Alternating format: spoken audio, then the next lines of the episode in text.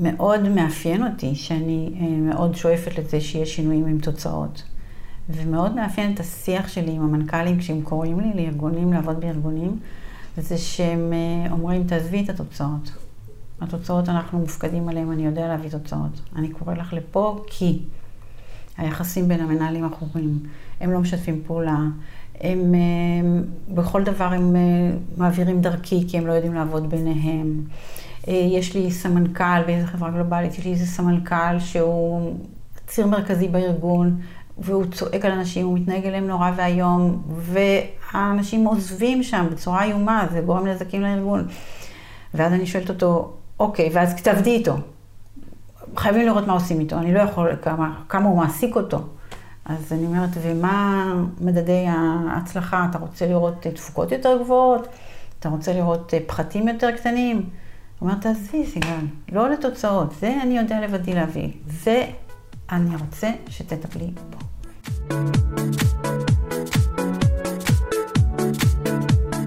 ברוכים הבאים לעוד פרק של הפודקאסט, הגמשת מסגרות חשיבה, שיחות עם אנשים, על שינויים ועל אה, מה שביניהם.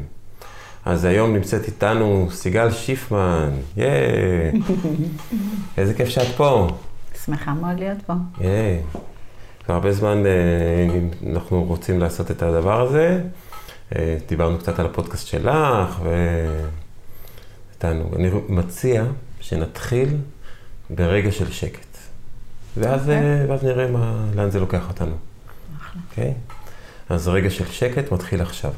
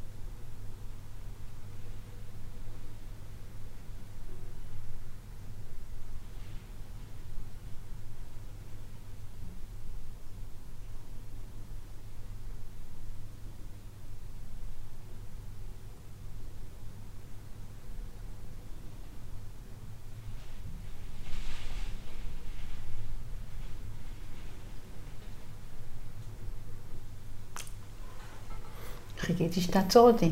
אה, הייתי יכולה להיות ככה עשר דקות. כן? את טובה בזה? את עושה? מאוד נעים, כן. מה, מדיטציה ודברים כאלה? הייתי עושה הרבה מאוד, עכשיו אני לא עושה הרבה, אבל כשאני עושה זה מאוד מאוד אה, עוצמתי. הנה, גם בדקה הזאת הרגשתי ככה, כזה שקט, נכנס, כל התזזיתיות. כן. נשימה נהיית יותר איטית. כיף. פתיחה יפה נורא, לא צפויה. כן, כן זה גם uh, בפודקאסט, uh, בעיקר שומעים, אז פתאום לשמוע שקט. אה, אתה משאיר את זה? אתה לא עורך את זה? Uh, לא, אני אחתוך כל מיני דברים ש... שיפריעו למהלך של השיחה. נראה לי ששקט. אוקיי. דווקא לפעמים יש יותר דברים ש... שאפשר לשמוע בשקט. כן. וגם זה מיוחד, ומגביש את מסגרות החשיבה, וזה חלק מהעניין שאנחנו פה. לגמרי. אה, יש איזה, יש איזו יצירה מוזיקלית שנקראת 433, אה, שזה 4 דקות ו-33 שניות של שקט. וואו. והם ביצעו אותה מול קהל, לא באיזה נכון. אודיטוריום, כולם הגיעו. הוא עכשיו תהיה היצירה 433. והקליטו אותה. ומאז זה נהיה אה, בין טרנד כזה, שאנשים מקליטים את ה-433 שלהם. את יכולה לחפש על זה. וואו. כן, זה מאוד מעניין. מדהים. כי כל, כל פעם, כי זה לא שקט מדהים. מוחלט, אין, אין שקט מוחלט. כן. כי עכשיו יש פה את הרעש של ה... הרעש או הצלילים, כן. נקרא לזה בצורה חיובית. כן. אז אה, כן, אני אוהב את השקט. מדהים. אז uh, באנו לדבר על שינויים קצת. אז uh, איך את מתחברת לנושא? מתחברת מאוד מאוד, אה, בחיים הפרטיים שלי. אה, חוויתי הרבה, ש- כאילו, באופי שלי, אני אוהבת שינויים, ואתה אמרת לי לפני הפתיחה שאתה חושב שאנחנו מצהירים על עצמנו כאוהבי שינויים, אנחנו לא באמת, אולי כל כך. אז אה, זה כאילו מעורר אותי למחשבה. אני חושבת תמיד שאני כן באמת אוהבת שינויים, ויש שינויים שקרו לי, שלא בטובתי, נגרמו מבחוץ, ויש את אלה שבחרתי בהם. אה, ואפילו אם לא קורים, אז אני יוזמת אותם. אה, וזה ממש מלווה אותי לאורך החיים, וגם זה הפך להיות המקצוע שלי. אני מלווה אנשים לעשות שינויים בחיים ובארגונים שלהם. וכשאני באה גם למפגש חד פעמי או לסדנה, שכאילו אנשים חושבים, טוב, באת אה, ואת הולכת, או באנו ללמוד משהו, ואני אומרת, לא, לא באתי ללמד. באתי כדי לעזור לכם לעשות איזשהו שינוי. וזה הסיפוק הגדול הגדול שלי בעבודה שלי בתור קואוצ'רית, שאני מרגישה שאני יכולה לעזור לעשות שינוי, ואני מאוד חסרת סבלנות אם זה לא קורה, מאוד, זה אחד הבאגים שלי. ואז יכול להיות לפעמים בתור אה, זה שאני מלווה אדם מסוים שיש לו קצב אחר, זה שאני ממש, אה, אין לי סבלנות. ולפעמים אני אולי דוחפת מהר מדי, ככה זה, אני חושבת שקיבלתי את ההבנה הזאת לאורך השנים, ואני היום הרבה יותר מודעת לזה, שהקצב של השינוי הוא אצל אנשים אחרים הוא אחר. אבל בסך הכל אני נורא אוהבת אה, גיוון, ובצד ה... כאילו, והשינוי הוא מייצר לי את זה, את היכולת אה, לעשות. איפה זה בא לידי ביטוי, זה שאת אוהבת גיוון בחיים שלך? נגיד אה, דוגמאות, לא נלך לדברים הגדולים בחיים שלי, שעשיתי שם שינויים נורא נורא גדולים, אבל נגיד בעבודה שלי כקואוצ'רית, אה, בעבר חשבתי, כשהתחלתי לפני 18 שנים, חשבתי שאני נורא רוצה שיהיה לי איזה מפעל ענק, שייקח אותי, ושאני אדע שאני עובדת שם, אני מסודרת שם, וזה גם כאילו האגו שלי וזה, והיה לי קשרים בטבע עם מישהי קרובת משפחה, או מהקשרים בתמ"א במשמר העמק, ועכשיו מפעל כזה זה החלום שלי. והבנתי שבעצם אה, זה ממש לא מתאים לי, כי זה כמו להיות שכירה, ולבוא כל יום לאותו מקום, ולאותו ארגון. ואני כל כך אוהבת את זה שחלק מהעבודה שלי שזה פרויקטלי, ושאני כל פעם נוסעת למקום אחר בארץ, ואני כל כך נהנית מזה, נסעתי לעין גדי, שאני נוסעת לצפון, לגליל, לעמקים, אני גם מאוד אוהבת את זה שאני לא בסביבה עירונית, ואז הנוף תמיד משתנה. אה, וגם מטבע העבודה של קואוצ'רית שבאה עם או הפרטים או הארגונים, אז כל פעם מחדש, נגיד מפגש ראשון זה מפגש שאני כל כך אוהבת אותו, כי זה כזה לא צפוי. כאילו בן אדם פורס את כל האבני דומינו שלו על השולחן, או פאזל שלו, ואנחנו מנסים ללקט את זה, להביא מזה איזה תמונה, איזה כיוון, איזה שורש. אז זה גם מאוד מאוד מגוון, וזה כל פעם אחרת, כל פעם בן אדם אחר. אז זה, זה מתאים לי. לא, כנראה לא היה מתאים לי לסחוב תהליכים נורא נורא ארוכים. זה... כשעוזרים למישהו לעשות איזשהו תהליך של שינוי, אז בטח גם עושה אצלך איזשהו תהליך של שינוי. גם העניין של, שלכל פעולה יש תגובה הפוכה, אז זה גם משפיע, כאילו אם אני ממש רוצה משהו, להשיג אותו, אז הוא יותר ירצה לברוח ממני, אבל גם אם אני עושה... מה זאת אומרת? אה,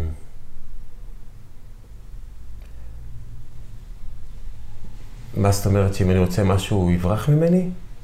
שיש פעולה הפוכה, כאילו לא הבנתי את זה. זה איזשהו חוק טבע כזה, שאם את אה, למשל משקיעה עכשיו את המשקל שלך על הכיסא, אז הכיסא דוחף אותך גם למעלה, Mm. ואם תדפקי על הדלת חזק, אז זה יפגע לך גם באצבע. Mm. אה, וגם אתה אם... חושב שאני כל כך רוצה שהם יעשו שינוי שאולי זה עושה קונטרה. כן. אתה אומר?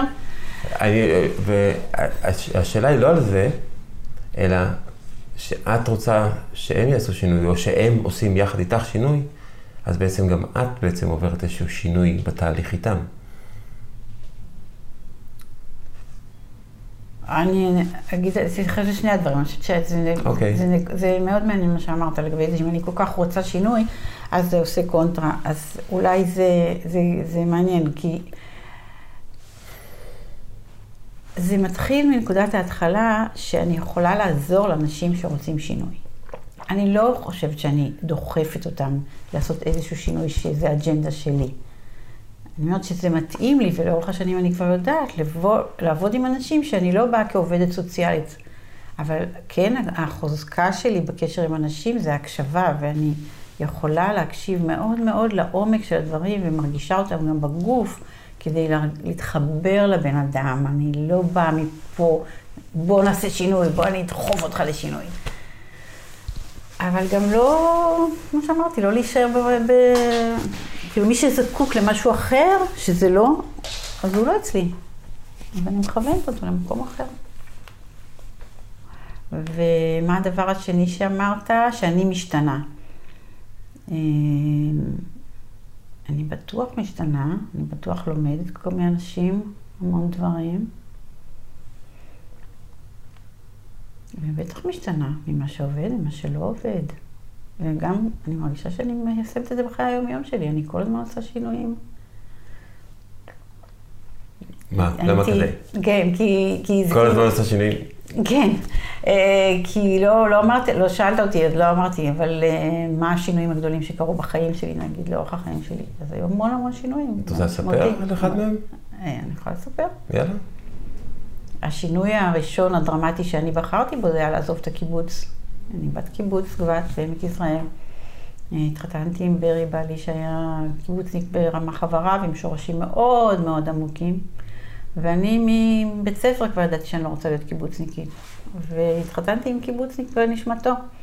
אז אחרי שכבר אה, היו לנו, אה, וזה כל הזמן עמד בינינו שאני רוצה לעזוב, אבל זה לא היה על הפרק מבחינתו. אה, למדתי כלכלה במנהל עסקים, ילדתי שלושה ילדים, עבדתי בתפקידים ניהוליים, הוא בתפקיד ניהולים בכיר במפעל, והחיים שלנו היו מאוד טובים, ומשפחה וחברים וקיבוץ שהוא הבית שלנו, שנינו בני קיבוץ. ובגיל 35, אחרי שסיימתי את התפקיד אה, בגבת, החלטתי שאני עוזבת. שאם לא עכשיו, זה כבר יהיה מאוחר מדי. כי הבעל שלי היה מבוגר ממני, הוא היה כבר קרוב לחמישים. וחיפשתי עבודה והתקבלתי להיות מנהלת המתנ"ס ביוקנעם עילית. וזה היה בתחילת שנות התשעים. ואמרתי לו שאני רוצה לעזוב, כמו שאני עוזבת ליוקנעם. ואני אקח את הבת שלנו הצעירה ושיישאר עם שני הבנים בגבת, ונחיה ככה שנה, כי זה 20 דקות נסיעה, אז נחיה בין שני הבתים, וזה לא היה כוונה אה, להיפרד בשום מקרה. כי כל כך כל כך רציתי להגשים את החזון שלי לחיות מחוץ לקיבוץ. זה השינוי אה, הזוי ברמת ההיגיון, מה פתאום, שלושה ילדים, הורים בקיבוץ, אין לכם שום עזרה כלכלית, איך תעשו, איך תתחילו, זה, זה, אני אמרתי, אני בריאה צעירה חזקה, מה יכול להיות? זה לא, לא יכול להיות זה משהו כל כך רע. בסופו של דבר, ברגע האחרון הוא החליט לבוא איתי, למזלי. כן, מזלי הרב. אה, אבל זה השינוי, אה, חבל על הזמן. ואחר כך היו עוד שינויים, שעזבתי את החברה למתנ"סים כנגד כל שיקול כלכלי הגיוני, כי רציתי להגשים משהו אה, שהיה לי נורא חשוב, כדי להיות קואוצ'רית. ו... ואחר כך קרו שינויים שלא יזמתי אותם, וגם בילדותי קרו שינויים נורא משמעותיים שלא יזמתי אותם. ו... חיזקו אותי, נתנו לי המון המון כוח. הדברים הכי דרמטיים זה השינויים אה, בעצם שלא יזמתי אותם, שהכי הרבה לימדו בחיים שלי. מה קרה כשבילדותך? אה, כשהייתי בת שנתיים, אבא שלי, שהיה ניצול אושוויץ, אה, חלה, כאילו התגלתה מחלת הנפש שלו, ומאושפז בכפייה, ונעלם מהחיים שלי. אני חושבת שזה בטח השינוי הכי דרמטי בחיי. בלי שהייתי במודעות אז, אבל עם כל, המח... כל מה ש... בת כמה היית? בת שנתיים. לא הכרתי את אבא שלי הבריא, שכבר עמדתי על דעתי, וכל הזיכרונות שלי זה מאבא שלי החולה, שבורח מבתי חולים, כי מחלקות סגורות, סגרו אז מאחורי סורג, גם היום סוגרים, אבל אז, זה בכלל, בשנות ה-60 זה היה להיזרק שם, ואף אחד אין נפש מישהו שידאג לך מבחוץ, וגם אותנו לא הביאו אליו, אני ואחותי, שיש לו שתי בנות. שאנחנו כל מה שיש לו בעולמו. אז הוא היה בורח מהמחלקות הסגורות, מוצא כל פעם דרך אחרת, ואז הם נפטרו ממנו, לא רצו להחזיק אותו, אז העבירו אותו מבית חולים לבית חולים. ו... והתמודדות עם זה שיש לי אבא משוגע, של להיות הילדה הכי טובה, הכי נחמדה, שאף אחד לא יגיד לי, טוב לך שיש לך אבא משוגע, אפילו שכולם ידעו את זה. אבל בחוויה שלי ילדה זה היה כאילו, יצביעו עליי שטוב לי שיש לי אבא משוגע. נראה לי במיוחד בקיבוץ. כן. גם, אה, אולי, כן. כי בעיר את יכולה ככה... שלא ידעו את זה, כן? אבל בקיבוץ הוא היה בורח, היה נראה כזה הומלס, נוראי, ורק מאוד התביישתי בו. ונגיד נקפוץ אחר כך אה, כמעט 60 שנה אחרי זה, כשהייתי, אה, כל החוויות שלי עם אבא שלי, שרציתי כל כך לעשות שינוי, כעסתי עליו. ולא על היה... מה כעסת? הוא היה מקפיץ לי את הדם כשהייתי בוגרת כבר, ונשואה וקואוצ'רית ועוזרת לאחרים, אבל הוא המשיך להיות, אה, הוא כאילו השתקם והתחתן שנית, והוא היה איש מקסים, אבל אה, אצלי זה, הוא תמיד אה, ערער משהו נורא רגשי שלא יכולתי להתגבר עליו. והילדים שלי והבעל שלי אומרים, מה את רוצה? הוא, הוא, כל מה שהוא עבר, מה את רוצה ממנו? ו- ולא יכולתי להתייחס רציונלית, והלכתי לפסיכולוג, והלכתי לזה, והלכתי לזה, כדי לעשות איזושהי השלמה איתו. ו... ובטח היה תהליך של השתפרות, אבל נשארתי מאוד, אה, כאילו, עושה מה שצריך, מטפלת בו, ולא באמת אה, אה, אוהבת אותו, ורציתי לפחות אה, להרגיש שאני חומלת עליו, לפני שהוא אה, נפרד מהעולם. ו... ואז קרה שינוי שהתחולל, לא בחרתי בו, וממש שנה לפני שהוא נפטר. אולי סיפרתי לך את זה בהיכרות שלנו? נראה לי, כן. כן, לא אז יותר תספרי עוד פעם. כן. אז אולי לא נאריך על זה. בקיצור, אה, הוא... אז נעזוב את זה, אוקיי. נעזוב את זה. בכל אופן, קרה שינוי בשנה לפני מותו, אני מחלתי, התאהבתי בו, כאילו. הרגשתי שאני נקשרת אליו מחדש, ותהליך מאוד מרגש. אז זה ממש הבחירה שלך אה, להיכנס, כאילו להתאהב בו מחדש? זה משהו שאפשר לבחור, נראה לך? לא, לא, רציתי את זה בשכל, רציתי לסלוח לו, ולא לסלוח לו, לא לסלוח לו, להתחבר אליו, כן? להתחבר אליו ולהרגיש רגשות חמים אליו מהלב ולא מהשכל. ולשמחתי הגדולה זה קרה. זה קרה לי. וזה ממשיך עכשיו גם שהוא איננו, כמו שאני יודעת שאנשים סוחבים את ההורים שלהם איתם גם הרבה אחרי שהם בקבר, כשיש דברים לא פתורים. ואני כל כך מאושרת שזה, אני השלמתי את זה. לא, מעולה. את זוכרת שיחה האחרונה איתו?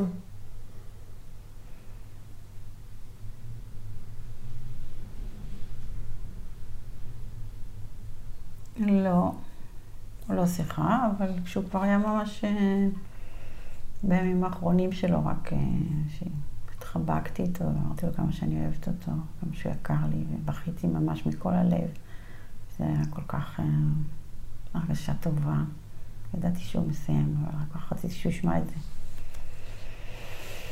וואו, ניסה לברוח ולברוח ולברוח כל פעם מה... כאילו מהגורל שלו או משהו? או כל העניין הזה של אשפוז בכפייה וכל הסטיגמות האלה שמקבלים אנשים, זה... כשסיפרת את זה, אז זה מאוד הזכיר לי את, אה, את הספר פרפר. לא מכירה. בפרפר, אה,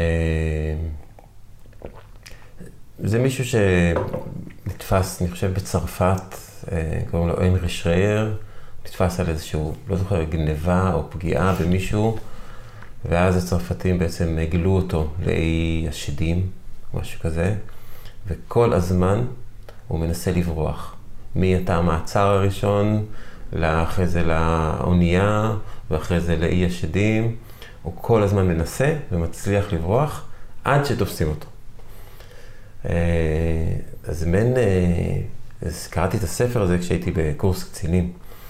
בין המקום הזה לברוח כל הזמן, להיות חופשי, לברוח מהכבלים, מה, מהמסגרות, מה, בעצם מה, מכל, מכל הארגון הזה שבעצם כופה עליי לחשוב ולהתנהג בצורה מסוימת. אז אני הייתי בקורס קצינים שעשיתי, שקראתי את זה. וואלה.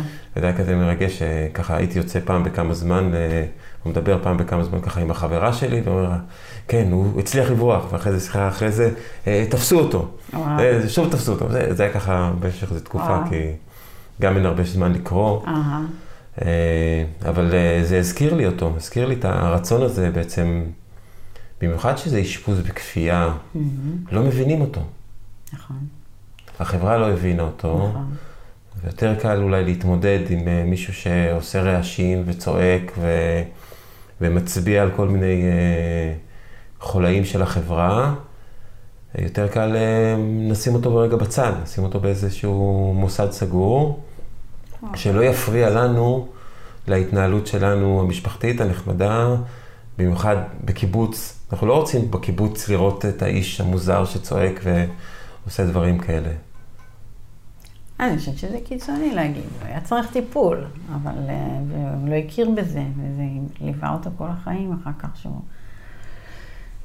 ברח מטיפול וזה, אבל יודעת, להגיד שזה להרחיק אותו כאילו למען צורכי החברה, אבל זה היה אכזרי מאוד. מה איך שזה היה, זה היה אכזרי מאוד.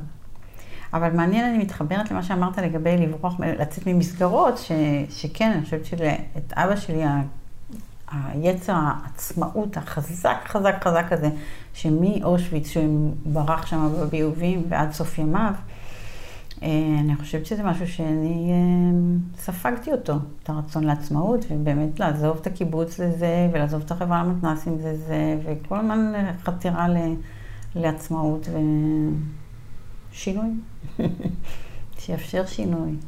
השינוי זה לעזוב, גם שינוי בתוך זה שיש פה יותר חופש, אז אה, אפשר, אני יכולה לעשות יותר שינויים. כן, השינויים האלה שאת תיארת על עצמך, זה מעין...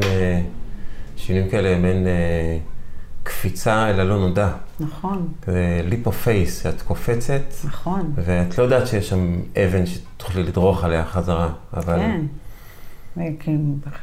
לקחת גם סיכונים באמת אה, לא, לא כל כך שקולים, או לא שקולים בכלל, נגיד לעזוב, גם לעזוב את החברה, גם את הקיבוץ וגם את החברה למתנ"צים, זה היה נגד כל היגיון כלכלי. מה, מה נתן לך את, ה, את הכוח לעשות את זה, או את הוודאות שאת תסתדרי?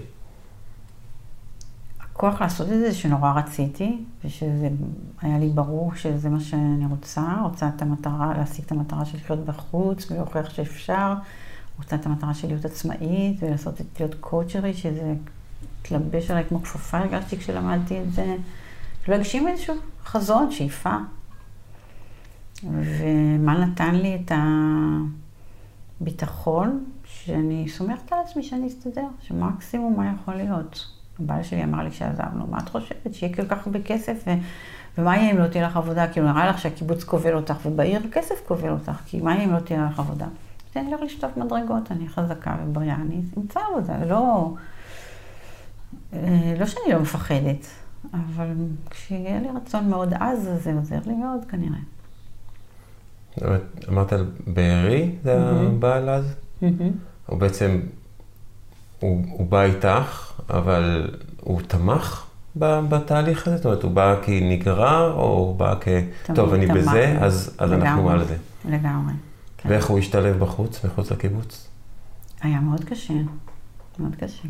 לא היה לו תעודות השכלה מטכניון ודברים כאלה, הוא עבד בקיבוץ במקומות שהוא הגיע אליהם בזכות הכישרון שלו והיכולת שהכירו אותה, אבל בחוץ זה לא היה... אה, מכיר מספיק. Mm. הוא גם היה בן 50 כבר כשעזבנו. אז אה, היה מובטל לא מעט, ובסופו של דבר הוא למד אה, ביטוח, הוא היה סוכן ביטוח, הוא היה עצמאי. אבל הוא מעולם לא התלונן, ואף פעם אחת לא האשים אותי שבגללי זה קרה או משהו כזה. הוא היה סופר אופטימי וסופר סופר תומך. סופר, ובעצם הילדים גדלו בקיבוץ, ואז זה היה מסגרת כזאת כמו, כאילו של לינה משותפת וכל הדברים האלה? בשנים שעזבנו כבר לא. לא, כשהילדים גדלו. כשהם היו מאוד מאוד פעוטים. הם עזבו כשהיינו, הם היו בבית ספר יסודי וקטנה הייתה בגן. אז אה, כשהם היו ממש תינוקות, אז הגדול אה, הספיק להיות בלינה משותפת. איך היה לך עם זה? הוא היה הכי טבעי, אנחנו שנינו גדלנו בלינה משותפת, זה היה לנו ברור מאליו, שזה ככה מגדלים ילדים. לא הייתה לנו בעיה. וואלה. כן, אבל אחר כך עברנו למשות... ללינה פרטית, אז כמובן שכבר לא חושבים שאפשר, איך אפשר היה לעשות את זה, אבל לנו זה היה טבעי. זאת אומרת, אחרי, אחרי שעברתם ללינה, ללינה בבית, פתאום יכולת לראות, רגע, אז מה עשיתי אולי בהתחלה, או מה עשו לי, או איך, לא, איך את מסתכלת לא. על זה? לא. את לא מסתכלת על הדברים האלה בדיעבד וחושבת... ברור שזה נראה מוזר למי שלא היה שם, והיום שאחרי, שהיום לא מדמיינת לעצמי דבר כזה, אבל לא, היינו בתוך זה, גדלנו לזה, זה הייתה הבעיה שלנו, ולא לא היה לנו עניינים עם זה. אני חושבת שהעברנו את זה לילדים גם. לא. כן. כן, זה מעניין. כמובן שאי אפשר לשפוט אה, מישהו, ובכלל, זו הייתה תקופה כזאת אה, בקיבוצים. יש, אה, יש עכשיו איזושהי התעוררות כזאת שמדברים על הלינה המשותפת, ובכלל על קיבוצים. למרות שהם הסתכלו על זה, על, אה, גם על חבר'ה שגדלו ב, בעיר, אה, וההורים עבדו כל הזמן, ולא היו, או היו קצת, אבל היו נרגנים עליהם. אז אפשר למצוא בכל מקום את הדברים החיוביים ודברים שליליים. נכון. וגם אני אומרת לי, גם אחר כך קיבוצניקים חבריי, שאם זה היה כל כך גרוע, אז לא היינו יוצאים כל כאלה, כאלה מוצלחים, סליחה. אז יש המון המון אנשים אה, נהדרים סביבי, ו... זה... ויש יש ויש בעיר גם, ויש דפקות לכולנו, ויש דברים מאוד טובים. אז זה לא השיטה היא שגרמה ל... שיטת הלינה היא לא זאת שגרמה לבעיות לדעתי. לא. לא. לא. יש משהו אבל בשיטה הסוציאליסטית, סוציאליסטית, קומוניסטית, שהם הם קצת מכבים את, ה, את הפרט, את האינדיבידואל, את היכולת, אה, גם היצירתיות וגם הביטוי. אה, וקולטים את זה בהרבה, בהרבה מקרים אה, מרוסיה הקומוניסטית, אבל גם נראה לי בקיבוצים הדבר הזה היה מאוד, מאוד נוכח. לכאן ולכאן, כן? אני עכשיו באה מפגישה עם מנהל שעובד במפעל בתמ"א, אם אתה מכיר. תמ"א זה חברה של משמר העמק וגלעד, שני קיבוצים עשירים, עשירים, ואני חושבת שזה המפעל הקיבוצי מספר שתיים בהצלחה שלו אחרי מטרוניקס בישראל. אבל הוא מצליח ברמה עולמית. חברת ענק עם אלפיים עובדים בכל העולם. ואני אומרת, איך זה מקיבוצים, וזה מנהלים קיבוצים, לא, לא, בקיבוצים האלה גם המנהל הוא מהקיבוץ. איך זה מקיבוצים קטנים כאלה של כמה מאות אנשים, במשך שנים, מפעל משגשג בהצלחה מטורפת, ויש כמה כאלה בתעשייה הקיבוצית, ממש לא, לא אחדים. אז יש אנשים שהם מאוד מאוד מוכשרים, גם בחברה הזאת, והם לא נקצצים בגובה הדשא וזה, ו, ויש לזה המון קבלות. בחוויה שלי כמי שחיה בקיבוץ, הפריע לי מה שאתה אומר, כי הרגשתי מאוד את ה... יותר מדי הומוגניות, ולי מאוד הפריע, לא הסוציאליסטיות, אבל הקהילה סגורה, שכולם מכירים אותי, שכולם רואים אותי. וכן יש משהו אולי בבינוניות שהייתה בקיבוץ השיתופי, שבאמת לא חייבים להצטיין, ויש את אלה שנשרכים על הגב של האחרים. יש את זה. הזכרת את הקיבוץ השיתופי, מעניין שתמ"א, זה של משמר העמק וגלעד, שהם שניהם קיבוצים שיתופיים, והם מהמוצלחים. נכון. והקיבוצים האחרים, שבסביבה או בכלל, שהם בעצם עברו הפרטה, אז הם באיזושהי רמה של ירידה מנכסיהם. אומרים שזה אחרת. כל הקיבוצים, ש... 90 אחרי זאת, אני חושבת היום הקיבוצים כבר מופרטים, והקיבוצים השיתופיים הם באופן גורף הקיבוצים העשירים.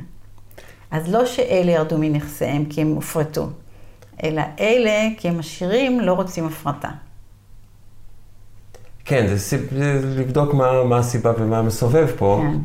אה, מבחינה סוציאליסטית אפשר להסתכל, כן, תראה, עשינו ביחד, אנחנו כולנו רוצים, יש לכולם מטרה משותפת, אז זה מצליח. Mm-hmm. ואלה ש... שלא רצו את המטרה, כאילו שהחליטו לוותר עליה באיזשהו שלב, אז mm-hmm. הנה זה מתבטא. גם יש... גם הקיבוצים הדתיים הם נראה לי נשארו שיתופיים. גם, יש יותר אולי. אני לא יודע שם, לא יודע שם לגבי הצלחה כלכלית. יש גם, אבל אני באמת לא יודעת לגבי הפרטה, אני לא יודעת איך. זה מעניין לבחון את זה, מה, מה גרם למה. כן. ו... מאיך שאני יודעת, זה בגלל שהיו, לא הצליחו, אז עשו הפרטות, לא הייתה ברירה. הרבה הגיעו לזה כי לא הייתה ברירה. כל עוד יש המון כסף, מרבדים את כל הבעיות עם הכסף. כן. בקיבוצים שאני גם עובדת בהם, אז אני די מכירה אותם מבפנים. ויצא לך גם לעבוד בגבת? לחזור חזרה לא. בעצם לכור מחצבתך? לא, לא. לא חושבת שזה היה מתאים לי לעבוד שם. אפרופו שינוי, אה, עכשיו אני נזכרת שכשהייתי בגוון בתפקיד האחרון שלי זה היה ניהול ענפי השירותים, זה נקרא ניהול קהילה, תפקיד של אחריות על כל מה שהיה לא מפעל ותעשייה. אה, אז, אה, וחקלאות. אז אה, זה אז היה מאוד גדול, כי זו הייתה קהילה שיתופית, אז היה המון כסף, המון עובדים, המון המון המון, ואני רציתי קודם זמנו כנראה לעשות תהליכי הפרטה. חשבתי שדי כבר, זה פסה, חייבים לעשות בהפרטה באוכל, הפרטה בחשמל, הפרטה, הפרטה. ואז נשאר, היה עליי עליהום רציני מהדור המבוגר יותר, עליהום התנגדויות. ובסוף אמרתי, טוב, אז רק חשמל, נעשה רק חשמל. אז איכשהו הצלחנו לעשות, להעביר את הפרטת החשמל, שזה היה כאילו הישג בלתי רגיל בקיבוץ שיתופי, אבל בפירוש זה היה נגד הרצון של רוב הציבור לעשות שינויים. ובאמת אחרי זה החלטתי שאני עוזבת. לא שכעסתי על מישהו, אבל ראיתי שזה לא... זה כבד להניע את העגלה הזאת, ולא רציתי את זה. כן. ועכשיו את בעצם עושה את ה- בעצם שינויים כאלה, ואולי אפילו יותר גדולים מהחשמל של הקיבוץ. נכון. בחברות וארגונים. אה, איפה, את יכולה לתאר איזשהו שינוי מדהים ש, שיצרת אה, באיזשהו מקום, כאילו שאפשר לראות אותו בחומר, לא רק בתפיסה של בן אדם? מה זאת אומרת שינוי בחומר? בכסף כאילו? או בכסף, או.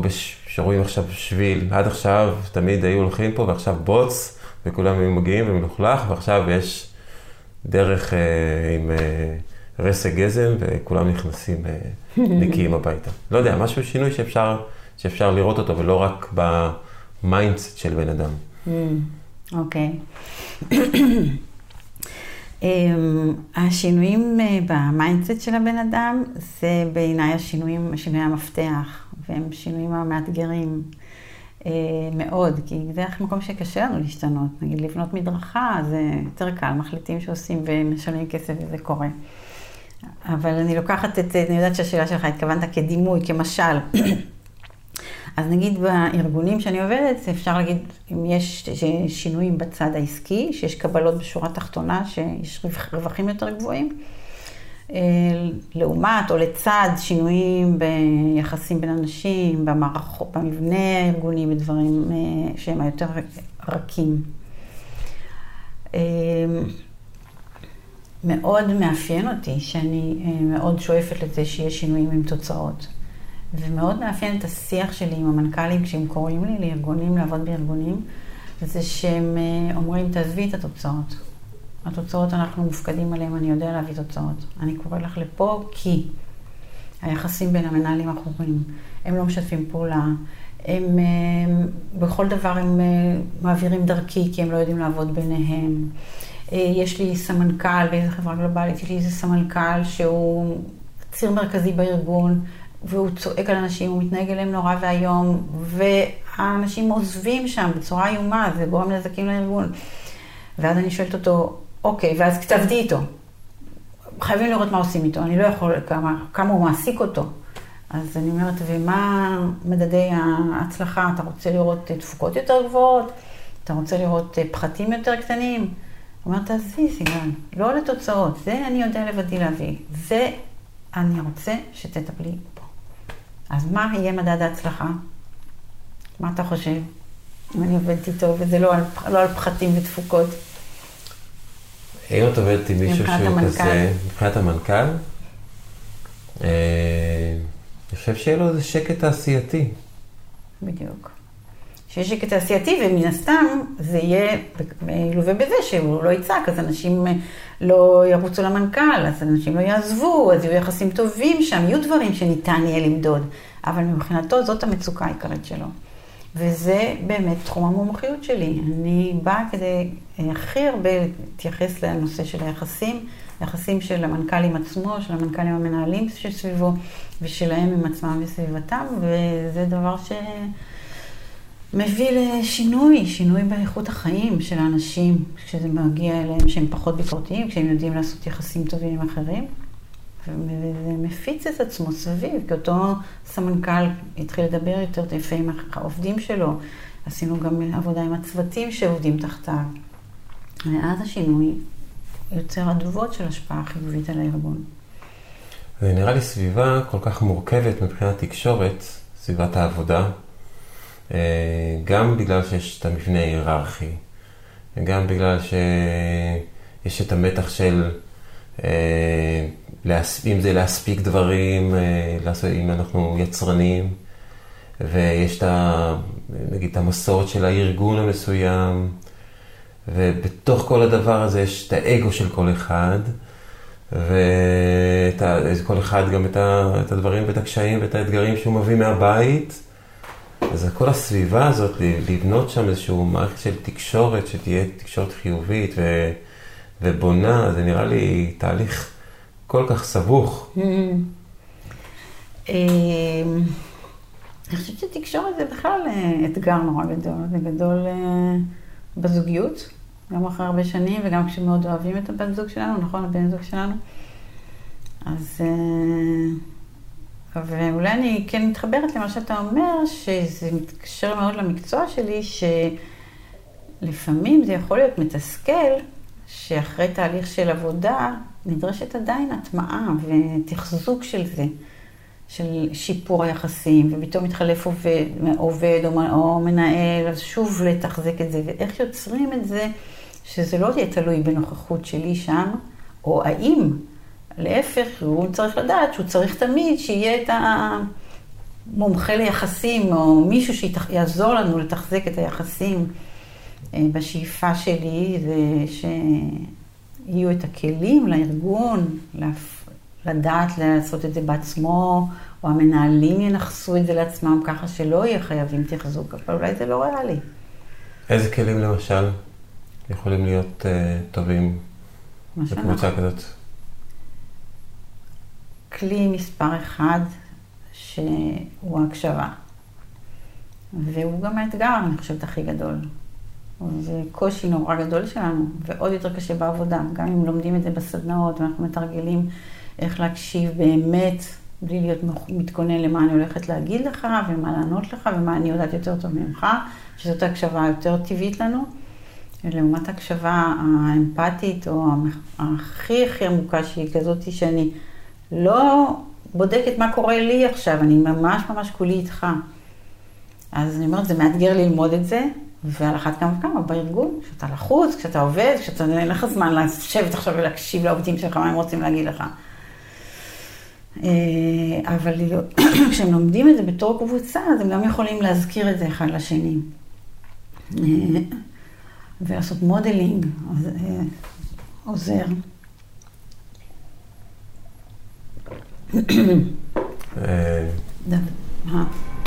כן, יש, יש את כל ה...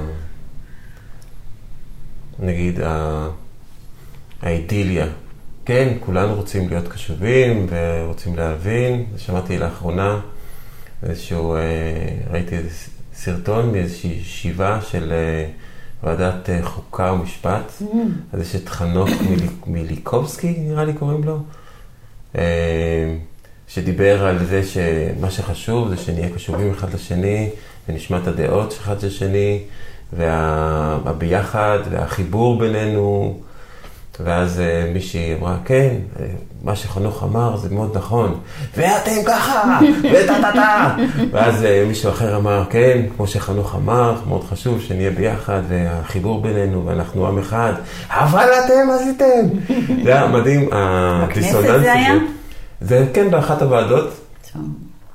אבל זה מדהים, גם העבודה הזאת של חנוך, אני מכיר אותו מתנועת הערבות ולימודי הקבלה. ושם, זה, תנועת תרבות היא רק מדברת על ביחד, ביחד, ביחד, ביחד. כל דבר זה כדי שאנחנו נלמד להיות ביחד.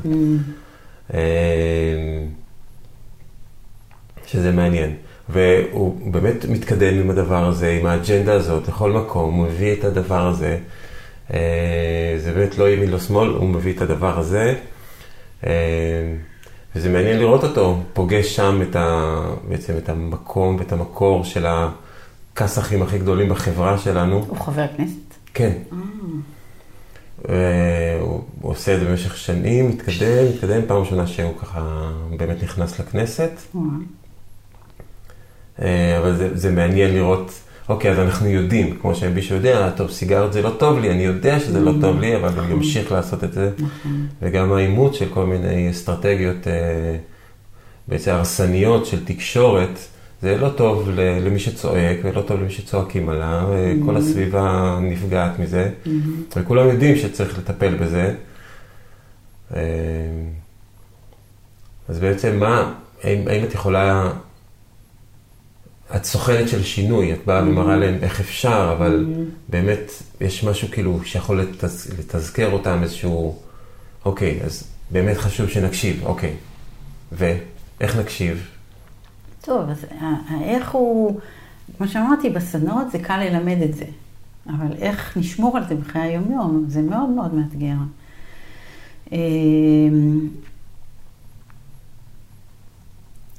אז א', אני חושבת שזה המודעות. קודם כל, באמת זה גם לא משהו שרק אני יודע שזה חשוב להקשיב, אלא אנחנו מדברים על זה, מתרגלים את זה, איך אנחנו לא מבינים אחד את השני, איך גורמים חיכוכים, איך ישר יוצרים התנגשויות, כי כל אחד עם הדעה שלו ולא פתוח להקשיב. אז המודעות היא כן שלב ראשון, ואחר כך הכלים של לתרגל את זה, ויש מגוון של כלים שהם פשוטים יחסית.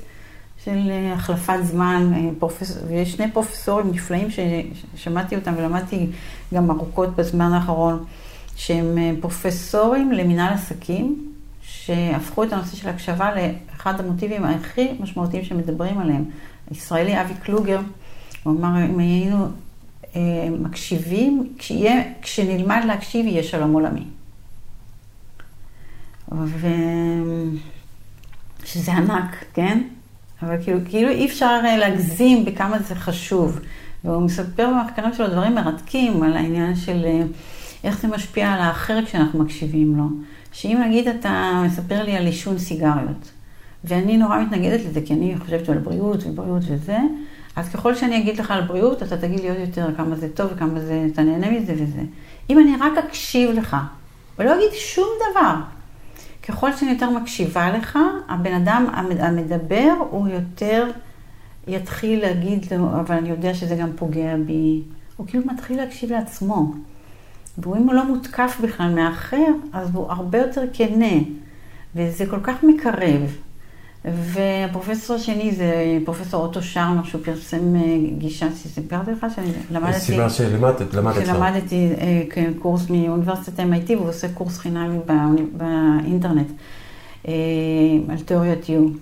אז גם מדבר על, על נפלאות ההקשבה בקטע של איך אה, נפתח לנו הלב לאהבה של הבן אדם האחר. הוא אומר, דווקא תקחי את המישהו שחושב אחרת ממך. ותקחי אותו לשיחה דיאלוגית, הוא קורא לזה, שזה לא באמת שיחה, זה הקשבה, מפגש שכולו הקשבה. ויש בזה בשבילי שיעור גדול ש... של ענווה. וזה משהו שאני חושבת שיש לי אותו ביכולת ההקשבה שלי, ובכל זאת אני כל כך אה, מח... אה, הקשבתי לזה לעומק. כמה הרבה ענווה יש בזה, שלא לבוא כבעלת ידע, המומחית שיודעת להגיד לכם מה טוב לכם. במיוחד בתפקידי כיועצת. כאילו מצפים את זה ממני, אבל בעצם הידע באמת נמצא אצל אנשים, כל כך הרבה ידע, כל כך הרבה חוכמה, ובטח מה מפריע להם זה אצלם. אז אני מאוד uh, מאוהבת בזה, ואז שוב לשאלתך, אז איך מלמדים את זה? לא רק איך מלמדים, איך, איך, איך, איך מיישמים את זה? תזכורת, איך, איך עושים, זאת אומרת, אה, נגיד אני גדלתי בבסיס צבאי, ובתור ילד, אז היה מלא שלטים של אה, חובה לחנות עם הפנים לכיוון היציאה. באמת? כן, אז מכניסים לבן אדם את השטיפת... גדלת בבסיס צבאי? כן, ברמת דוד. וואלה. אז ככה מטפטפים, מטפטפים, מטפטפים. ועכשיו אני חונה רק עם הפנים לכיוון היציאה. באמת? כן. אמיתי? אמיתי. Uh-huh. גיליתי, יש, יש יש, למרות שזו מסגרת מאוד מאוד אה, נוקשה, יש להם שם היגיון מסוים. כן, כן. אבל השטיפת מוח הזאת עוזרת. זאת אומרת, mm-hmm. אם יש, אה, במקומות אה, שלטים שיזכירו לאנשים על ההקשבה, על ה... זאת אומרת, האם, האם את משתמשת, ב... במה את משתמשת כדי לא. ליצור את התזכורת הזאת לאנשים, לעובדים, בעצם המושא, המושאים של האימון שלך? אני לא, לא חשבתי על זה. אני... מפליא אותי הדוגמה שלך לגבי אה, השלטים בכנף אחד. אני אה, חשבתי שדווקא כשיש שלטים, ואנחנו עין מתרגלת לזה ואנחנו לא רואים אותם. נגיד, אני מכירה את זה מעולם החזון, שהמון חברות שמות חזון על הקירות, ואז אתה הולך ואתה שואל את האנשים מה החזון של החברה, והם לא יודעים, כי הם רואים את זה כל יום, זה כבר חלק מהקיר שלהם, הם כבר לא שמים לב לזה. אולי בגלל שזה לא מדבר אליהם. אולי גם בגלל שזה לא מדבר אליהם, שזה מילים גבוהות, וזה הרבה מילים. אני חושב שאחד מהדברים שאם אני הייתי בעל חברה, הייתי רוצה ושואף שכל העובדים ירגישו שזה שלהם. ואם הם יבואו עם תחושה שזה נכון. שלהם, אז התקשורת תהיה יותר טובה, והחזון ידבר אליהם כי זה החזון שלהם. נכון, נכון, אה, נכון. וזה, אני, מש... די ברור שזה קשור לאם אם יהיו קשובים אליהם.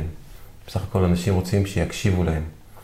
גם הרבה מאבקים ציבוריים וחברתיים, אה, מה אנשים צועקים? זה לא, לא, לא ניתן, לא, זה, נחסום את הכבישים עד ש... רוצים שיקשיבו להם. ואם מישהו באמת יקשיב להם, יקשיב לכל הטענות שלהם, mm-hmm. אז הם לא יצטרכו לצאת ולצעוק אה, את כל הצעקות האלה ברחוב, שאף אחד לא מקשיב להם שם. נכון. מישהו סיפר לי ב... אוי, ברח לי איזשהו מנהיג, עכשיו אני לא זוכרת באיזה ארצות עולם שלישי, טוב, אה, איך הוא עשה את זה, אני אזכר את זה, אני אספר לך פעם אחרת. או שתזכרי אחרי זה, אני אוסיף את הקישור הזה כן, כן. בתיאור ה... כן. אמ, אבל איפה היינו? על תזכורת. אז מה חשבתי תוך כדי שדיברת? ש... שאני לא עושה תזכורת, וזה מעניין, זה נושא ככה לחשוב עליו, כן? איך לשים משהו ויזואלי או משהו שיכול לתזכר. אה, אני חושבת שאני בעיקר תשומת הלב שלי לזה שה... נגיד המנכ"ל ושאר המנהלים, אלה שפוגשים הרבה מנהלים, שאחראים על הרבה מנהלים, איתם לעבוד כדי שזה יהפוך להיות חלק מהם. ואז המנכ"ל יקשיב לאנשים, הוא לא יצטרך ללמד אותם ולזכור מה הם למדו בסדנה, הם מחקים אותו. ולפעמים, או הרבה פעמים, אני רואה שמנכ"לים לא מעריכים מספיק כמה הם מודלים, כמה המנהלים שלהם מסתכלים עליהם ומקשיבים לכל מילה שהם אומרים. כי אם המנהל, נגיד הסמנכ"ל שלו, הוא גם איש חזק, הוא אחראי על המון אנשים, הם לא בטוחים שהוא כזה כזה שם לב. וכיוון שאני עובדת גם עם המנכ"ל וגם עם הסמנכ"לים, הם ממש רגישים לכל מילה שהוא אומר. אז נראה לי שזה בעיקר תשומת הלב שלי, שלהשפיע על המנכ"ל כדי שהוא, בתהליכים שהוא עובר איתי, יוכל להיות המודל של ההקשבה. וכנ"ל עם הסמנכ"לים שעוברים תהליך של פיתוח מנהלים, ואנחנו שם מתרגלים את זה, אז הם יהיו המודל. ואני לוקחת את הטיפ שלך לגבי לחשוב על משהו גם פיזי, אולי ויזואלי, או משהו... משהו שיעזור אה, לחרות את זה בזיכרון של האנשים, ואז אה, שאפשר גם, אם יש ישיבה ומישהו עכשיו מאבד את, ה, mm-hmm. את הכיוון, אז לא צריך להתחיל להסביר לו את הכל, אלא mm-hmm. עושים את זה... נגיד ככה, ואז הוא זוכר שזה אוזניים שצריך להקשיב, לא יודע מה. מעניין. יש למרשל רוזנברג את, ה... את הדימוי של שפת הטן ושפת הג'ירף, mm. אז uh, יש לו, בסדנאות שלו, הוא מחבר אוזניים של ג'ירף ואוזניים של טן, mm. ואז איך את שומעת? ואז, ואז זה נכנס להם לא רק במילוליות, ובא, ובהקשר של השיחה שהייתה להם, זה נכנס להם גם ל... Mm. ל הם ראו את זה, הם ראו רגע איך, איך, איך מגיב מישהו שהוא עכשיו עם אוזני טן עליו.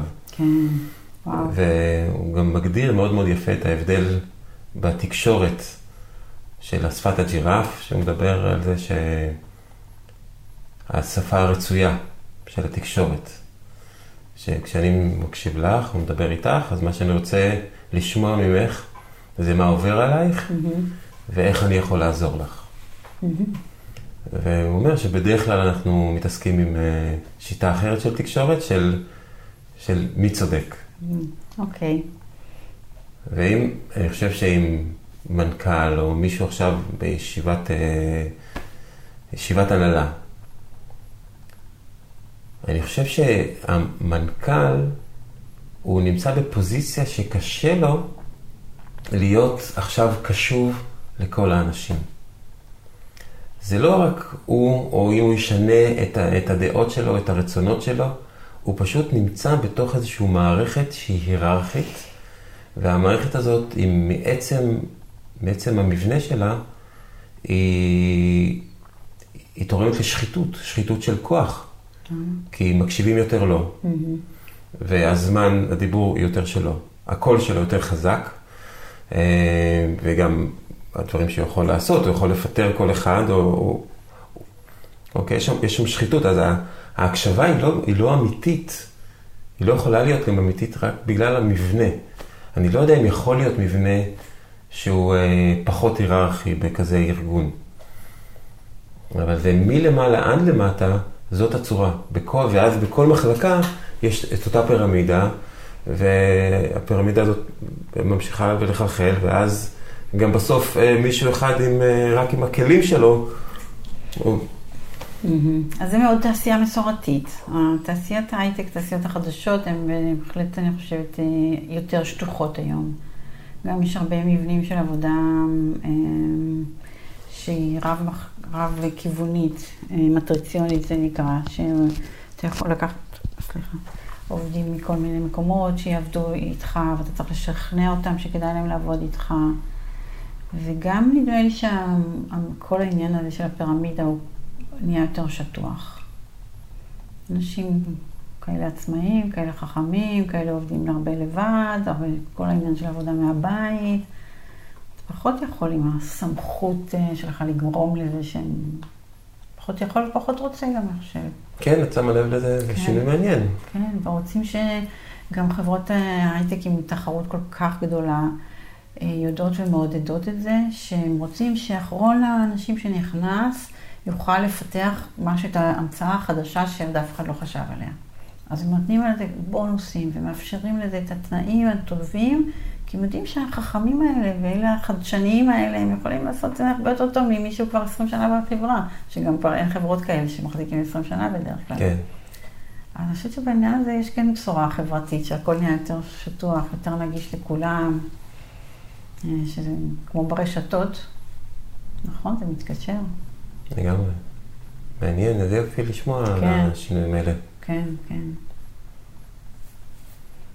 אפילו באיזה ארגון קטן שליוויתי, זה מנהל חדש שהוא באמת לא מנוסה, וזו פעם ראשונה שהוא מנהל, והוא לוקח על עצמו יותר מדי אחריות, וכל דבר הוא אומר, אה, אני, אני, אני, ואמרתי לו, אל תדבר אני, תדבר אנחנו. אתה לא יכול אה, לקדם את המוטיבציה של העובדים שלך אם אתה מוביל את הבעיות ואת הפתרונות והם יבואו לעשות. מי רוצה לעשות ככה? אנשים כבר לא מוכנים לעבוד ככה. ואף אחד לא ירוויח מזה. כשאת מסתכלת על, על דברים שאת עושה ואיך שאת עושה אותם, את לפעמים גם מאמנת את עצמך בכל העצות האלה, או שאת לא מצליחה לראות את הדברים האלה. אני בטוח אה, רואה חלקית, וכמו שאני אומרת למתאמנים שלי, כמו שאתם צריכים אותי, אני צריכה מאמן גם. אז יש לך מאמן? ורוב השנים שלי, רוב החיים שלי, אני תמיד מלווה על ידי מישהו. בטח, וזה מאוד מאוד עוזר לי להצליח. אני לא... כאילו, אני אומרת אפילו זה walk your talk, כאילו, מה, אני כל כך צריכה לעזור לך ואני לא צריכה את אותו דבר שעובד, את זה שיש מישהו ש... הוא המראה שלי, מישהו שעוזר לי לשמוע את עצמי, מישהו שעוזר לי להתחייב לעצמי, לעשות, לעשות, להתחייב בקול רם ולעשות את הדברים שרציתי לעשות, שאני מתכננת לעשות. סתם דברים שעוזר לי לצמוח. אני תמיד מחפשת מסגרות כאלה. כל פעם משהו אחר, אבל אני מאוד מאוד אה, סנדלרית שמנסה לא ללכת יחפה. זה מקצוע ש... הוא כאילו, האם, האם יכול להיות איזושהי פונקציה אורגנית שתמלא את המקום הזה של מאמן? מה זה פונקציה אורגנית? שלא מישהו שעכשיו אני משלם לך, בואי תהיי מאמנת שלי, אלא אה, מישהו בסביבה שלי הולך ופוגש אנשים ומדבר איתם. אה. אה. זאת אומרת, למה צריך אותך שתבואי ותתני מראה עם המנכ"ל, נפגש עם כל כך הרבה אנשים כל היום? Mm. או המתאמן, מתאמנת. למה את צריכה מראה אם את פוגשת את האנשים ויכולה לראות בהם מראה, או לבקש מהם את ה... שאלה טובה, מעניינת. אמ, אחד, אני חושבת שאנחנו לא המצאנו כלום, שעשה לך רב וללכת לתיבת וידוי של הנוצרים, והרב שהוא הכתובת לשאלות שאלות. אה, זה היה שם כבר, הצורך הזה של מישהו שהוא רק יקשיב, אפרופו שדיברנו כל כך הרבה על הקשבה היום, שהוא רק יקשיב לנו ויהיה רק מרוכז ביכולת שלו להתעניין בנו ובמה הצורך שלנו עכשיו. וגם שהוא בן אדם שכבר צבר דברים בחיים שלו ויש לו ניסיון ויכול לתת לי את ה inputים שלו. אז uh, בחיים היומיומיים, אתה יודע, אני חושבת שאנחנו עסוקים בעיקר ב... ב doing. אם אני מדברת איתך, אני מדברת איתך על משהו uh, מאוד uh, מעשי. וגם אתה עסוק וגם אני עסוקה, ואנחנו לא פנויים, ל... לא בא אני ב mindset שאתה רק תקשיב לי. ואתה לא בזה. אז אני חושבת שהחיים היומיומיים הם טובים מאוד מאוד, ואנחנו נעזרים בבני זוג, בחברים, אה, אבל זה עומק אחר אולי, או שקט אחר שמתבקש משני הצדדים. הרבה פעמים שמנכ"ל אומר לי רק אה, כמה התפניתי בשעה הזאת, שאני רק משוחח איתך ואני רק שומע את עצמי, ואני אומר, פתאום יש לי סדר. ואני לא אמרתי כמעט כלום. וככל שאני אומרת פחות, זה עוד יותר מדייק את עצמו. ובכל זאת, זה לא היה מתאפשר לבד לדבר מול המראה. אז זה קורה. כן, המישהו שמהדהד את זה מולך, יש לזה כוח גדול גדול. זה לא היה קורה כי אנשים לא היו מדברים על עצמם מול המראה. אני חושב. או... גם לא היינו מדברים וגם זה לא, זה לא יקרה בלי בן אדם ממול. כן. אני לא חושבת, זה נגיד עם המחברת, אני כותבת הרבה. אז הרבה דברים יוצאים במחברת, בכתיבה, ואני מאמינה בזה ומלמדת את המתאמנים שלי, אבל זה לא כמו לדבר עם בן אדם. כן. יש משהו בפיזי, אפילו בזום שאנחנו כבר יודעים שזה קצת פחות מהפיזי, אבל עדיין. כן. כן, השיחה היא, היא משהו נהדר נכון. של התפתחות. אני חושב ש... לא זוכר מי, ממי שמעתי שאומר שהשיחה עוזרת לנו לחשוב, עוזרת לנו לסדר את המחשבה. גם הכתיבה עוזרת, אה, אבל כשאנחנו מדברים עם מישהו, אנחנו גם, אני יכול לספר לך משהו, ולראות שאת לא נופלת מהכיסא כשאני מספר לך את זה, ובגלל שאנחנו מצליחים לחשוב, ואנחנו כזה יצור חושב שבאנו הנה כדי לחשוב, נכון. אז זה בעצם עוזר לנו להתפתחות שלנו, וזה, אם אפשר לחשוב על, שזאת מטרת הבריאה בעצם. אז זה לא, אין לנו רק זכות דיבור, אלא יש לנו חובת דיבור. וואי, מעניין, יפה. אהבתי. ואם אם, אם את הדבר הזה אפשר להנחיל לכמה שיותר אנשים מסביבנו, שידברו את עצמם, נכון. בעצם כשהם מדברים, שיהיו מחוברים לעצמם, ולא נכון. יהיו מחוברים למה אני הייתי רוצה לשמוע, נכון. שאתה תגיד לי עכשיו בישיבה, אה, כי אני כזה איש חזק ואני אחליט על הגורל שלך, או, או משהו אחר. נכון. ואני מנסה להגיע לזה במעגלי הקשבה שאני עושה עם הגברים, וגם בשיחות האלה של הפודקאסט. אה, אתה מנחה את מעגלי ההקשבה של הגברים? יש שם איזה עניין, אני לא מנחה אותו, אה. זה לא שלי, אני רק מזכיר לכולם, אבל הם כולם קוראים לזה המעגל של זאב. אה, באמת? כן. אה, יפה. אמ, כן, אני... אתה יזמת את זה? אני יזמתי את זה, כי אני רציתי, אני הייתי, למדתי אימון, ולא רציתי ללכת למאמן. אמרתי, אני רוצה שיהיה לי קבוצה של אנשים שאני אוכל לדבר איתם.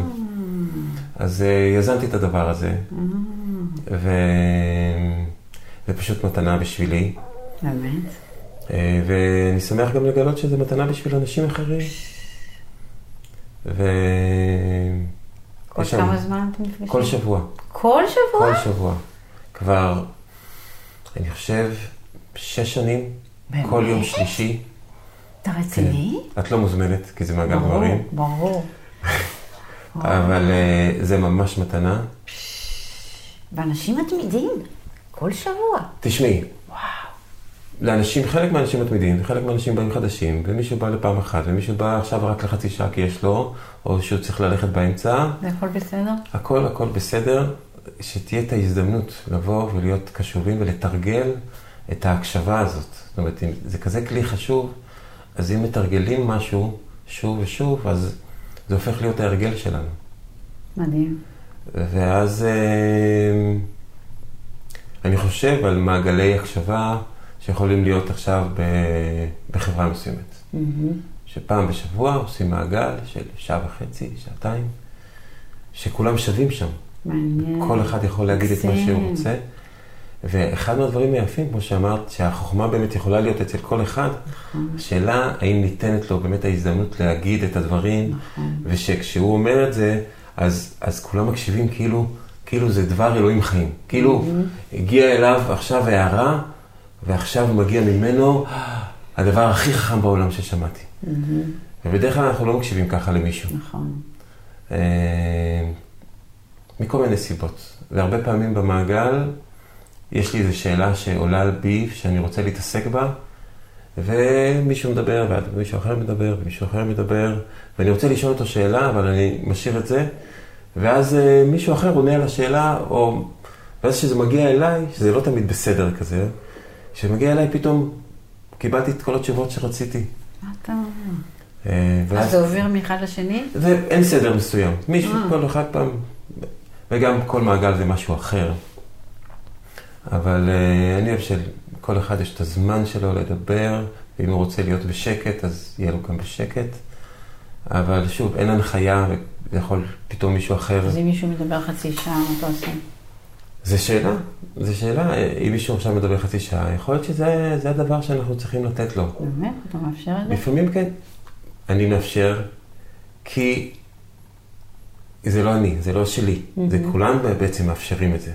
אני לפעמים נמנע מלקחת מקום ולהגיד, רגע, אתה דיברת קצת יותר מדי, כדי לא להיות ה... זה מעגל של זאב. מהמם.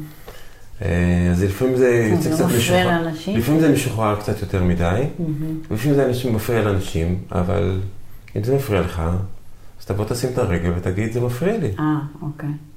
זה לא שלי, זה שלך כמו שזה שלי. כאילו זה שלי, אבל זה שלי? כמו שזה שלך. איפה אתם נפגשים? אה, במתנ"ס, אה, כן. ממש, אה. כן, אני רוצה, היה לי חשוב שזה יהיה נגיש.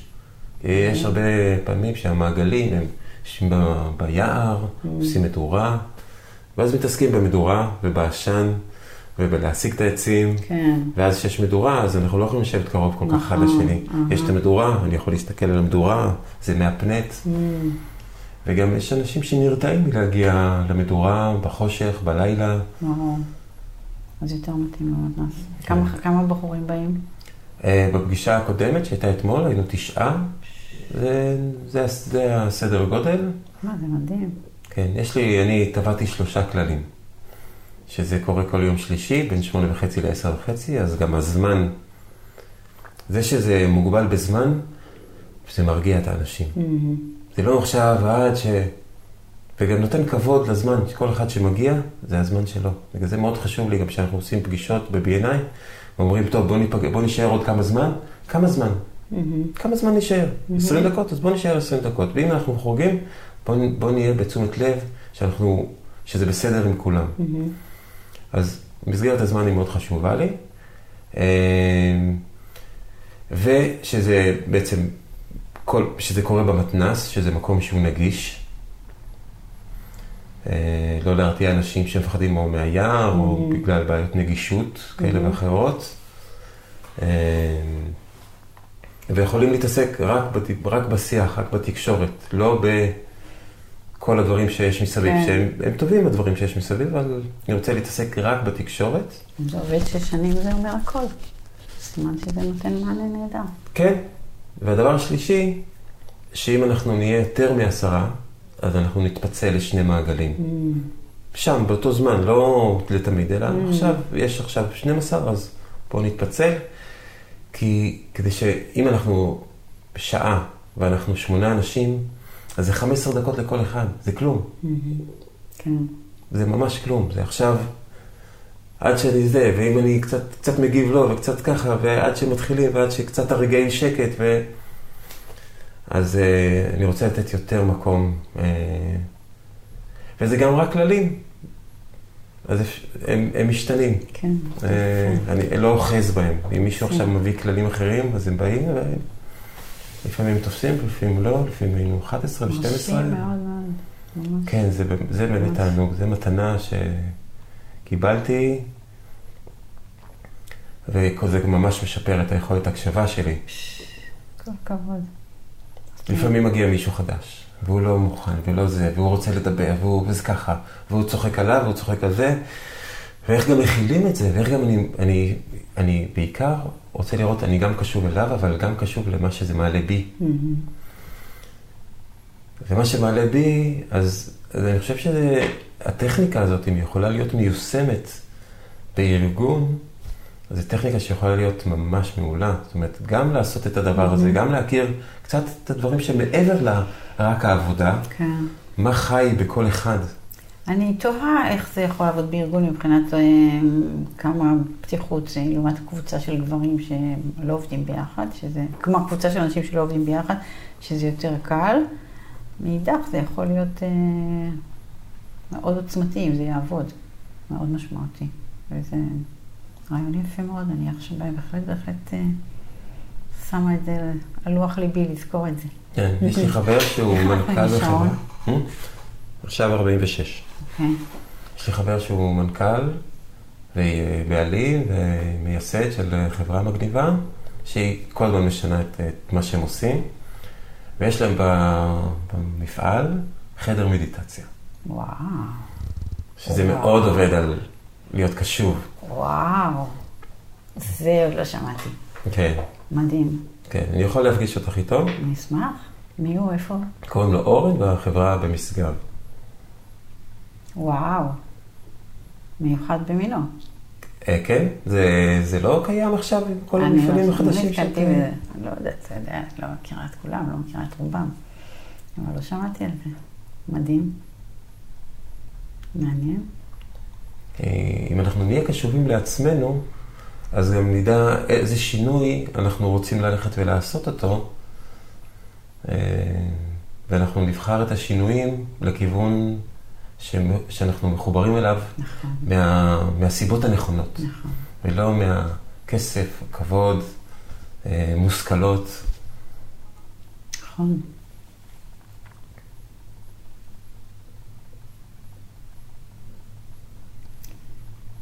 בכלל גם, כאילו, אני חושבת שלהיות קשובים לעצמנו זה כבר ה... זה הגברת המודעות העצמית, ולהגיד, אוקיי, אז אני קשובה לעצמי שקודם כל, אם עשיתי מדיטציה בבוקר, אז בטח אני יודעת שבאתי אולי נורא נסערת לעבודה, ואז אני בכלל כועסת על העובדים שלי, כי לא מהסיבות הנכונות. אה, כמה זה חשוב, כן. יופי, כן, וואו. וואו, כן. למדתי ממך, אני לוקחת ממך. שני, שני דברים משמעותיים, כאילו כל מיני דברים, אתה עושה את זה מאוד יפה. והטיפ, את השלטים בבסיס. כן, איך, איך שעושים משהו ויזואלי, כי, כי אני חושבת שקטע זה נכון, נכון, נכון, שלא כולם לומדים מהקשבה, יש אנשים שלומדים מראייה. אז צריך שיהיה גם וגם לכל מיני סוגים של אנשים של למידות. והקטע של מעגל ההקשבה, שלחשוב על זה, איך ליישם את זה בחברות, זה נשמע לי ענק, ממש. המון תודה, אה, ותודה שהזמנת אותי. איזה כיף שאת שמה לב לזה. כן. אה, אני אקח מהשיחה גם את ה, מה שאמרת על החברות, שעכשיו הן הרבה יותר אה, שטוחות, אז גם דברים ש, שאני תופס אותם בצורה מסוימת. יכול להיות שהתפיסה שלי היא שגויה לחלוטין, ואני לא באמת מכיר את הדברים, ואני אשמח להכיר יותר את ה, איך הארגונים האלה עובדים. אה, זה מאוד מעניין. זה גם, זה כל כך משתנה. נכון. אה, זה, זה היה מאוד מעניין, וגם את, ה, את האומץ לעשות את קפיצת האמונה הזאת, של ללכת למקום שאת לא יודעת מה הולך להיות שם, לעשות את הצעד לפני שאת יודעת שיש שם את האבן שתדרכי עליה. אה, זה ממש מעורר השראה. תודה. אה, אני רוצה לומר משהו על המילה תודה.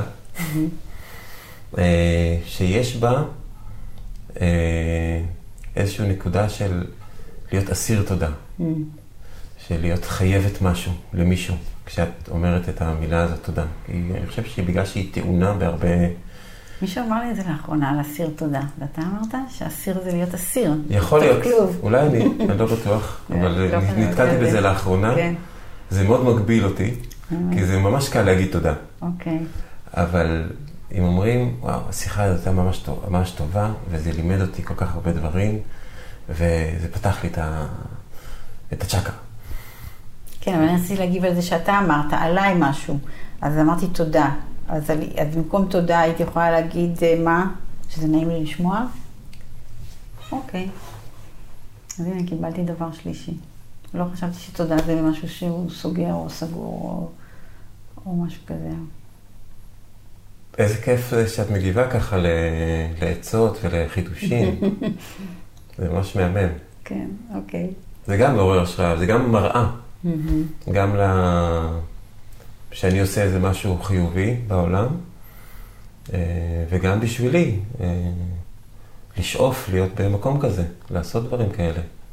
כן. אה, כמו שאמרת, אה, ללכת את הדרך באמת, כמו שאמרת, אה, walk the walk. מהמם. יש לך עוד משהו שאת רוצה לומר? איפה אפשר לפגוש אותך? אם מישהו רוצה להתאמן? אני נמצאת, נמצאת בטבעון, נמצאת בזום, ושמחה מאוד לפגוש אנשים באשר הם רוצים לעשות שינוי בחיים שלהם, אפרופו למה שדיברנו קודם, להשיג איזשהו שינוי שלא הצליחו עד עכשיו, שרוצים לקדם אותו. ויכולה לצרף את הפרטים שלי, הכל נמצא עליי ברשתות, בפייסבוק, באינסטגרם, את פשוט לחפש בגוגל. סיגל שיפמן? סיגל שיפמן, כן. מעולה. אני מקווה שיבואו אנשים ו... ויפגשו אותך את ה... ואת הדרך המיוחדת שאת מביאה ואת ההקשבה שלך. אמן. אה, נסיים ברגע של שקט? יאללה, יאללה. תגיד לי מתי הוא נגמר. את תגידי מתי הוא נגמר. לא, אמרתי לך, אני יכולה להיות הרבה זמן. אז נראה כמה זמן שמתאים לך. רגע של שקט מתחיל עכשיו.